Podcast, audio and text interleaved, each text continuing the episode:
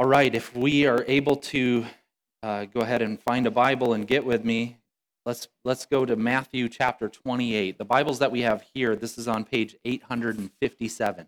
857. Um, I'm going to read verses 16 to 20. We'll spend most of our time in verses 18 to 20, but I want to read the context here. So uh, we'll start in verse 16. I'll read to the end, then we'll pray. Uh, we'll get to work. It reads like this Then the eleven disciples went to Galilee, to the mountain where Jesus had told them to go. When they saw him, they worshipped him, but some doubted. Then Jesus came to them and said, All authority in heaven and on earth has been given to me. Therefore, go and make disciples of all nations, baptizing them in the name of the Father, and of the Son, and of the Holy Spirit, and teaching them to obey everything I have commanded you. And surely I am with you always to the very end of the age. Let's pray. Lord, we we've opened your word together. We've read from it, but we're praying now that by your Spirit, through your word, you would speak. We want to hear your voice loud and clear, and we want to know what your desire is for Park City Church. So we just commit this time to you. We ask that you would please have your way. Pray this in your name. Amen. Amen. If I look tired today, it's because I am. Uh, Harrison had a bad dream last night and woke up, and, and then uh, I, I got him back to sleep, but then I, my brain was like, let's go. Uh, so I've been up since about 3 a.m. And, and I'm feeling it. So I'm praying that the Lord carries me through the assignment today. But what we're doing now is we're, we're going to spend several weeks thinking through who we are as Park City Church. Uh, we've continued to grow, and new people show up week by week, and it's exciting. But we want to do a good job of, of, of thinking through who we are and, and clarifying that for ourselves and for others as well.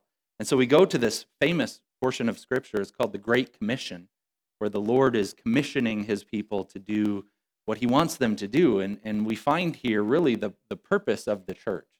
Um, what I want to note here is that there are three different responsibilities. So when you say, you know, what, what should we be doing, it, we actually have to answer in regard to whom, because there are three different vocations that we have, so to speak. And these aren't my ideas. I've, I've borrowed them from other places as well. But uh, three things, I'll share them with you, then we'll work our way through the passage. So that every church is commissioned by the Lord and has these three realities standing behind it. On the, on the, on the first uh, place, we have this ministry toward God. Uh, we are to glorify Him, that every church is, is meant to do that. The church exists to glorify God. So, first off, we think in terms of, of that vertical relationship. But then he gives us in the commission two other audiences that we ought to pay attention to. The first is the world. We have a ministry to the world. The world is meant to be uh, exposed to the reality of who Christ is and what he has done and what that means for them. The, the shorthand for this is the word evangelism, which is the activity of sharing the evangel, the gospel. And so we want to be a church that is attentive to that calling. We're, we're to make disciples. Then the other group that we're supposed to pay attention to, that we're obligated to, is ourselves. That we're to do something in the midst of our congregation that actually builds each other up. And the shorthand for this one is discipleship, meaning we need to do things in a way that people can become Christians, but then can become mature in their faith. And so those are the three different things a ministry toward God, a ministry toward the wor- world, and a ministry toward one another. Let's look at them here in our text. First off, we are called to glorify God. In verse 17, when the disciples arrived at this location that they were told to go, they saw Jesus, they saw the Lord, and they worshiped him. But some doubted. It's an interesting thing. And we're not going to spend a ton of time here, uh, but, but what I want to say is when people encounter the Lord, we have to create an environment where those things can happen simultaneously. Where on the one hand, people can worship him because they see him for who he truly is, but on the other hand, there can be expressions of doubt. And we have to be willing to do this because otherwise uh, we lack authenticity. So we don't want to create a church environment where everyone comes in and they pretend to worship. They pretend, well, that's what I should do. I'm here. So I'm going to pretend to worship. No, we want to create an, an environment where some of us see the glory of Christ and We fall down in worship of him. And some of us will have an experience where we say, I don't know. I don't know what's going on here. I don't know what I believe. I don't know how, how I land on these different things. So we want to create an environment where this is true. But then look at verse 18. He says, Then Jesus came to them and said, All authority in heaven and on earth has been given. Jesus is telling us, before he commissions us, he's showing us who he is and his authority over all things. He says, All authority in heaven and on earth has been given to me. Therefore, here's what I need you to do. So it's drawing our attention to him, first and foremost the church and whatever the church is and whatever the church would do is his prerogative. It's his concern. He's authorized over all things, but particularly when it comes to his people, he has a concern for us and for what we're doing. So on the front end, we talk about his authority, but then on the back end, we talk about his, his own involvement. Skip down to verse 20 at the end there, halfway through verse 20, he says, Surely I am with you always to the very end of the age. So we're sandwiched between the authority of Christ and his participation in the activities of the church, the Lord is telling us whatever the church is and whatever the church might be doing, it is his concern. So he has authority over all things, and this is wielded for the sake of his bride. I'm going to share with you a, a, paragraph from Ephesians, and we'll put it up on the screen. You don't necessarily have to turn there, but there's this paragraph where Paul is writing to a, a local congregation, the Ephesian church, and he's explaining what he's what he's hopeful for them, what he's praying about in regard to them. But in there, he tells us the same idea, the authority of Christ, but then he gives us a purpose clause there, and it's breathtaking. It's surprising. Let's look at it. It says, God raised Christ from the dead and seated him at the right hand in the heavenly realms. We're wondering where Christ is right now. He's at the right hand in the heavenly realms. He's far above all rule and authority, power and dominion, and every name that is invoked not only in this age, in the present age, but also in the age to come. So he is exalted. He is above all things. He is over all things. He has he's above every rule and authority, power and dominion. He's over all of that. There's a supremacy to the person and work of Jesus Christ. He's above it all. And then look at verse 22, and God placed all things under his feet. This is the language of authority. Everything is subjected to him. Everything is under him. Everything is under his concern and his rule. And it says God placed all things under his feet and appointed him to be head over everything. here's the surprising part for the church. The, the authority of Christ in all over all of creation, he is wielding that for the sake of his bride. All authority is his, and he is using it for the church, which is his body, the fullness of him who fills everything in every way. Think about that, friends. This is breathtaking. What we're doing right now, sitting together as a congregation, this is not small potatoes. This is at the very center of what God is doing in the world. The supremacy of Christ and how he's wielding his authority over all things is for the sake of this. As we work our way through a series and we discuss the local church and who we are particularly, this is, the, this is at the very heart of what God is doing in the world. So, this is a big thing. This is an important thing. Jesus is Lord over everything, and particularly Lord over the church. So, the first audience we think about is Him. And that means the question that we ask is, what does He want? And that's an important question, and not every church is asking that question. What does He want? If He's Lord over it, what would His desire be? What would His design be for us? What does He want? Now, there are places and leaders and individuals who don't ask that question, they ask this one What do I want? How can the church experience be for my glory? And as a leader, I feel that. I feel that often where I think about how can I design this thing in such a way that it would be to my benefit? That's the wrong, wrong way to go about it. We need to be thinking about the prerogative of the Lord. It's His church, He has authority over it, He participates within it. What does He want? And then on the other side of things, for the individual, we also need to be asking that question What does the Lord want for the local church? What is His desire? Because if we come in and we go, what do I want? The church is uh, meant to serve me. The church is meant to be for me. And we start to look at the church and we think through, what do I want? What do I want? And, and we ask that question. You might come in here and you go, well, you're not doing what I want. I'll go find another church who will. And that's the wrong way to go about it. So, so first off, we recognize we are called to glorify God because he has authority over his bride. And the question that we ask is, what does he want? And what I'm going to try to show you here today and in this series is I think that there are particular things that he has for each local congregation. What does he want for Park City Church, which would be different than Hope Church or Life Church or State Line? What does he want for us in particular? That's an important question that we will seek to answer along the way. Secondly, we, ha- we have an obligation to the world. We, had, we have an obligation to evangelize the world. Let's look at verse 19. Jesus says, All authority is given to me, therefore, go and make disciples of all nations, baptizing them into the name of the Father and of the Son and of the Holy Spirit. This is where we get the idea of being on mission. The church is sent. We are the missionary people of God. Jesus says, Go. Therefore, go. You're, you, you are deployed. You are sent. And you go out with this task in mind. You are to make disciples everywhere, of all nations. You are to make disciples of all nations, and you want them to come to a place where they are baptized, baptizing them into the name of the Father and Son and Holy Spirit. So, not only hearing the news of Christ, I'll explain that in just a moment, but actually coming to a point of decision and trusting in Him, and then publicly declaring that commitment to Christ, sharing with Him in baptism, going under the waters and being raised to a new life, to publicly declare, I am with Him and, and to be and to enter then into the community of faith through that initiatory thing of baptism. So it's saying this is what we do. We have an obligation to the world. The world needs to know about Jesus Christ. We need to make disciples. And it doesn't tell us exactly how to do that, which is an important thing for us to figure out. How do you make a disciple? I mean, do you get a project list going and do you go get retrieve the materials and then you start building this thing? How is a disciple made?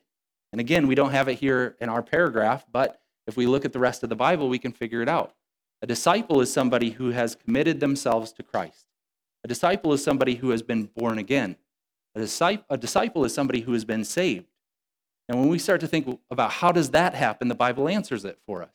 In Romans chapter 10, it tells us somebody is saved when they believe in their heart and confess with their lips that Jesus is Lord. Everyone who does this, Romans chapter 10 says, will be saved. It also tells us in Romans chapter 10 this happens on account of hearing the message of Christ. You hear the good news of the gospel, you hear it with your ears, then you believe it with your heart, and you confess it with your lips. So, so it tells us, Romans 10 17, faith comes by hearing, and hearing by the word of Christ. So there's a message. When, when we're told, all authority in heaven and on earth is given, therefore go and make disciples, that's what we're talking about. We're proclaiming the gospel we're announcing the gospel so that people could hear it and then trust in it. We're telling them, here's what God has done. He sent his son. His son lived a perfect, righteous life, and he laid that life down. And he, he died as a sacrifice for us, paying the penalty for our disobedience and gifting us the righteousness that he alone performs. We trust in him and we experience salvation. First Peter says the same thing. It says that you're born again not by a perishable seed, but an imperishable seed, and this seed is the word of God. So he tells us here's what you're to do, church go and make disciples. So, what does that mean? It means that we want to announce the good news of the gospel so that people hear it and believe in it, so that people trust in Christ for salvation and become his followers. That's the work that we're called to do. We're to make disciples, baptizing them in the name of the Father and of the Son and of the Holy Spirit. Third, we're called to build up those disciples. We don't just make disciples and create spiritual orphans, in the language of navigators. We're, we're actually supposed to make a disciple, but then help them mature. So, how do we help them become who God wants them to be? Look at verse 20. Teaching them to obey everything I've commanded. So, make disciples, but then mature them mature them up in the way of Christ. Teach them to obey everything I, I have commanded you. So, this involves obviously taking the information that God gives us in His Word, but it's so much more than that. We don't just want information, this is helpful, but what we seek to do is application. Teach them to obey everything that I've commanded you, not teach them to know all these things about what God is up to, but teach them to obey. So, as a church, we, we consider that a part of our calling. We need to figure out how do we help people mature in their obedience of faith? How do we help people become followers of Christ who are living out the way of Christ in real time? So this means we got to figure out application. We don't just come to church and go, you know, I just need to hear more Bible. No, you probably have plenty of that. What you need is how are you going to live that out? How are you going to take the lessons of what God is saying and then seek to apply them? I'll give you some ideas on this in a moment. But here we have in Matthew chapter 28 this idea that's called the Great Commission, and it really is a charter document for the church. We want to be a church that is obedient to these three different audiences that we are obliged to. So I'm going to talk now about who we are specifically. Because I believe that every church, though this is universal, in any local congregation should look to Matthew 28 and go, okay, I've got some marching orders here. But then when it comes to the specific congregation, what I'm going to argue is each specific congr- congregation has a unique calling. So who, who are we? I mean, we're, we're going to be different than some of the other local churches around here. What makes us different? That's what we're going to seek to answer.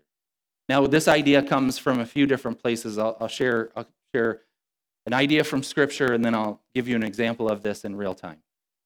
At the end of the Bible, there's a book called Revelation. And in there, there are letters. This is chapters two and three of Revelation. There are letters to seven different churches. And what's interesting is Jesus is addressing these seven churches, and they're each different from each other. And there's a pattern in the way in which he writes. And uh, it's not, not every church gets all three of these, but they get almost all of them do. Here's the pattern he writes to a church and he draws attention, first of all, first off, to himself, to something about him that will be relevant for them, depending on their situation. So, for instance, he says, I'm the Alpha and the Omega. I know the beginning and the end. He says that to a church that's wondering how are things going to shake out. And he draws, to, he draws on his authority, on his person and his ministry. And then what he does, here's the pattern he draws attention to himself for them. Secondly, he praises them. He goes, I've noticed this about you guys. There's something that you guys are doing exceptional at. You're doing a great job, and I praise you for that. He praises them, though there are a couple that don't get a praise report because it's just that bad. So he praises them. Then he says, Nevertheless, I've got this against you. Nevertheless, I hold this against you. And he brings up an issue and he says, Even though you're doing wonderful over here, this is a concern to me. And he's calling for reform, for change. And he's saying, I can, I can commend this over here, but there's something that needs to be addressed. Here's what's interesting, though. You zoom back and you go, huh, each church has a different letter.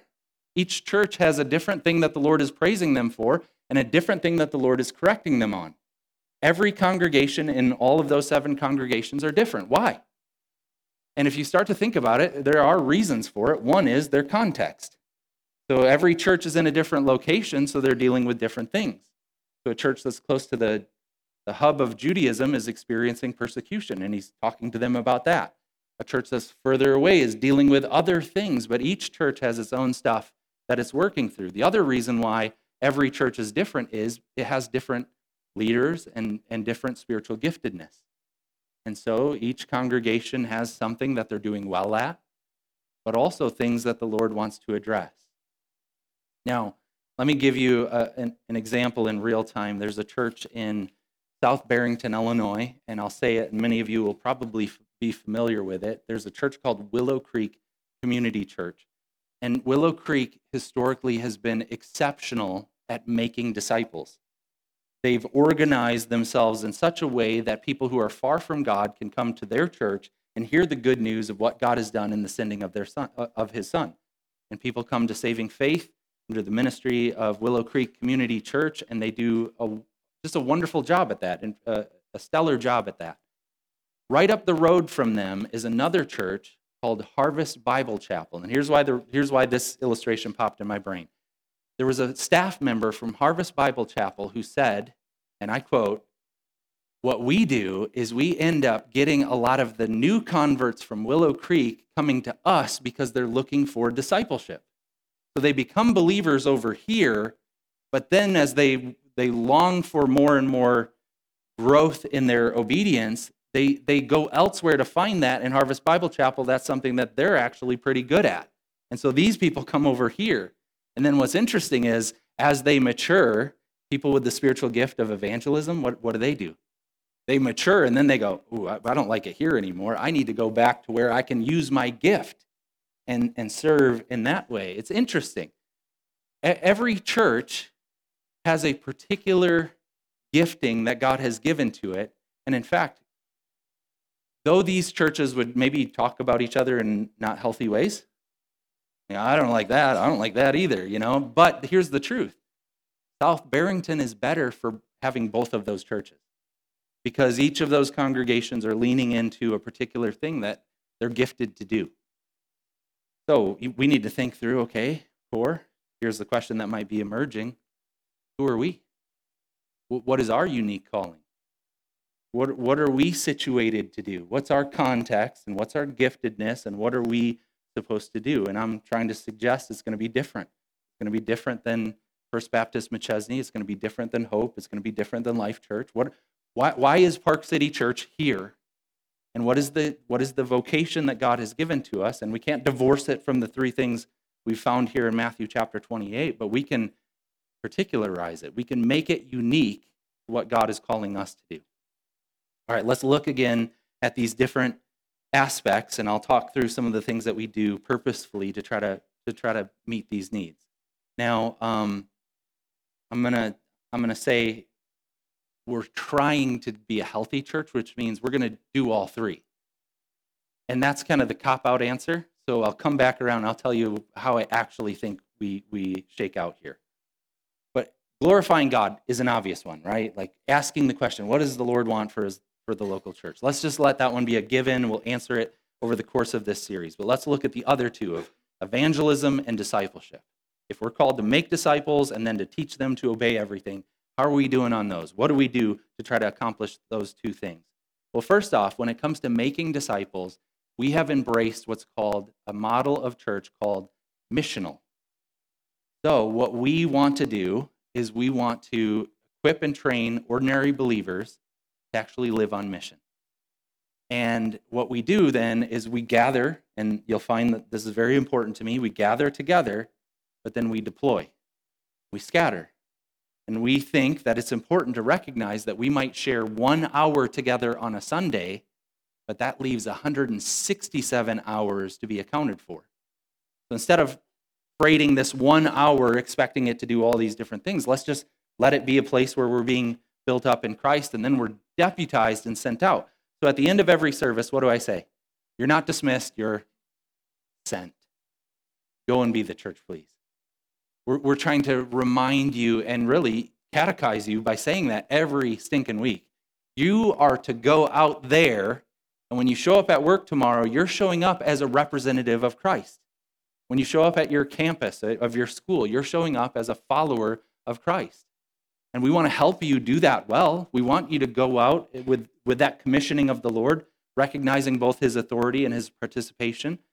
But we need you to know this is our strategy. We're sending you and we believe that that's a great, great way to organize for church. The other thing that we do is we try to leverage our groups to help with this. So we don't want you to try to do this as a you know solo operation, but we want you to do it in community. So that way you're sharing with each other. Here's what's going on at my work. Ron, I was we had lunch just a little while back, and he was talking about something at work. But the beautiful thing is, he shared it with his small group, and he had a small group praying for him. And then, lo and behold, God is answering those prayers. And he's given these opportunities to glorify God in his place of work. And, and I could multiply that over and over again across the congregation. We want to be in a community of faith that is helping us to live our lives with gospel intentionality. And, and we're doing that within the group. In fact, one of the tenets of our group ministry is we want to be paying attention to mission. So we remind our leaders over and over again not just that you get together, but remind each other that we're to live on mission. Pray for each other. Think about these things. Talk about these things. We, we want to utilize groups for mission. We also fund this in the budget that we approved, recently approved. In there, under the group's budget, is funding for outreach efforts at the group level so that groups will be distributed funds to do outreach events. meaning we're not just going to talk about it and we're not just going to tell you to do it. We'll also resource you to be able to do this more effectively. So groups can be doing things like barbecues with their neighborhood or outdoor movie nights or, or different things or serving their community in different ways, and we will help to resource that with literal funds. We also um, create outreach opportunities. I'm sorry, we create these outreach opportunities both physically and digitally. And we've done this historically since the launch as a campus. We will do events where we try to make it easy for people to show up. A parking lot party with an outdoor movie night. We try to draw in the community and we try to create these opportunities for us to interact with other people who don't yet know Christ in a saving way. And we've historically done that. And we do that with physical events that we try to put on the church calendar, and we do that also digitally. This one's a surprising one, but it's exciting to me. People live online. It's the, it's the frontier of where the church needs to be invested. And here's what's interesting we pursued a grant with Google Ads to be able to have $10,000 a month in Google ad money. Now, listen, they don't send us a check, I wish. What they do is in our account, it looks, it's monopoly money. So it looks as though we have $10,000 a month. And, and what happens is when people are searching spiritual questions or looking for a church near them, we don't want to be buried. We don't want to be seven pages down. Eventually, they find Park City Church and anything we might do for them. We want it to be right there, nice and easy for them. So we recognize we, we do outreach physically, but we also leverage the internet to be able to do these different things. Social media is ministry, not promoting getting people here, it is ministry. And so we're looking for opportunities to share the gospel there. So we're seeking to make disciples strategically with these different things. We're a missional church, and we're creating these opportunities for people to hear the news of the gospel. All right, how about discipleship? Well, one of the ways that we do discipleship around here is very simply how we gather on a Sunday morning. So, you know, you'll notice I, I encourage you to pull a Bible out, and some of you have them sitting on your laps. And we're, we're reading scripture together and we're walking through it together. A part of the way that people are learning to be obedient to Christ is Sunday by Sunday through the preaching of the word. And we believe that this is an essential part of what we're called to do as a church. We're preaching the word, hoping that people will take this and apply it. But we also recognize this is, this is not necessarily enough. If we really want people living out the way of Christ, we, we need to help. And so, one of the things that we've done is we've actually taken the Sunday sermon and we've wed it to the small group strategy. And what we want is for people to come in here. Okay, there's a thing with, with knowledge where when teachers and educators study it, they, re- they said this you will only retain around 5% of what you hear. So you come and you listen to a sermon, you're like, okay, this dude's talking a lot today, uh, and you're in your brain, like, where are we going for lunch? And then you head out of here, and according to sociologists, you're likely to retain 5% of what you hear. Okay, so if this is the strategy for making disciples, uh, it's not a great investment right? Not a great return on investment. But what if we actually encourage people who are a part of our church to go away from here and to sit together and not just rehearse what they heard, but seek to apply it? To, to go through what, are, what is the key takeaway that God is giving me on this lesson? And then what are the opportunities that God is giving to me to actually do this, to practice this, to obey the, the teachings of the Lord? And as we do that, then it gets exciting. It gets very, very exciting. Um, so, our small groups are a part of the discipleship strategy of our church. We want to help people become mature. We also offer a thing called Rooted, which is a, a process, a 10 week discipleship journey where people are able to learn spiritual practices, Bible reading and praying, and they're learning how to share their story, which is a part of evangelism. They're learning how to do that, and they're, they're capturing what God is doing through that experience together because we really want people to become mature followers of Christ. And we want a plan that helps them do that. We want a strategy that helps as many people as possible to do that. Another feature of our church is an, emphasis on courses. And we've done this over the years and we're seeking to do more of it. It's one of Phil's passion projects. We've been talking about this for years. In fact, I did it with the youth group. So when I was at Moody Bible Institute finishing up my degree, my capstone was a thing that I called the Leadership Initiative. Tim Keller put it like this He said, As we become a post Christian society, it will become more and more important for regular believers to have high level training because it'll become more and more difficult to be a faithful follower. And he was absolutely right. And I think the pandemic just, you know, amplified all of that very quickly. And as I observe, I think I wish we would have had a lot more of this on board. But we need regular believers to have an awareness of church history. We need, we need regular believers to have an awareness of how to interpret the Bible because there are a lot of different ideas out there. We need every believer to have an awareness of how the Bible works and how to read it and how to do apologetics, which is defending your faith when somebody's coming at you and they're like, I don't believe anything that you believe. But you should have a gentle answer in that moment. And so we've been organizing to do this coursework, to be able to offer things to you free of charge, where you go through high level teaching so that way you, you are equipped and trained to do life on mission. So we care deeply about discipleship, and uh, as I've explained, I think we're we're trying to do both. We're trying to do evangelism and discipleship. But let me just get honest with you. If we're looking at Park City Church and you're saying, okay, what is the emphasis of Park City Church? How does it actually work? Like, what's the culture like? To be honest with you, most of our evangelistic efforts are aspirational. Right? We want to do that. There, there are some in our congregation that are gifted in that way, that are doing things individually. We're strategizing for it, but the truth is, this is more aspirational. Park City Church is more discipleship oriented. And I think part of that is my own spiritual gifting and the way in which we do a lot of the things that we do. We have a very mature congregation. So, so if the Lord were to write us a letter, I wonder what it would sound like. I, I think He would probably say, hey, well done over here with discipleship stuff. Stop talking about evangelism and get out there. You know, go do this thing. Um, but I just wanted to be real with you of, of how I would evaluate it today.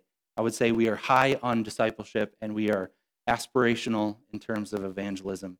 And we need to, we, we need to embrace who we are. And I think that's a, a part of what we're doing. But we also need to be attentive to the calling that the Lord has for us. We have a ministry to glorify God. We have a ministry to the world to make disciples to the ends of the earth, and we have a ministry to one another to build each other up in our faith.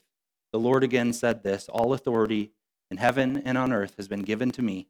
Therefore, go and make disciples of all nations, baptizing them in the name of the Father, and of the Son, and of the Holy Spirit, and teaching them to obey everything I have commanded you. And surely I am with you always to the very ends of the age. Let's pray. Lord, we thank you for your commissioning. We thank you that you invite us to be a part of what you're doing in this world. What, a, what an awesome privilege. We pray as a local congregation that you would give us clarity around the unique calling that you have for us. And I pray that we would be able to embrace that wholeheartedly and that we would perform that, Lord, for your glory. That we would be able to think clearly about the, the unique thing that we can do in the state line area and that we would do that well for your sake. So, Lord, help us. We want to be a healthy church, and we want to be pleasing to you. Help us, we pray in your name. Amen.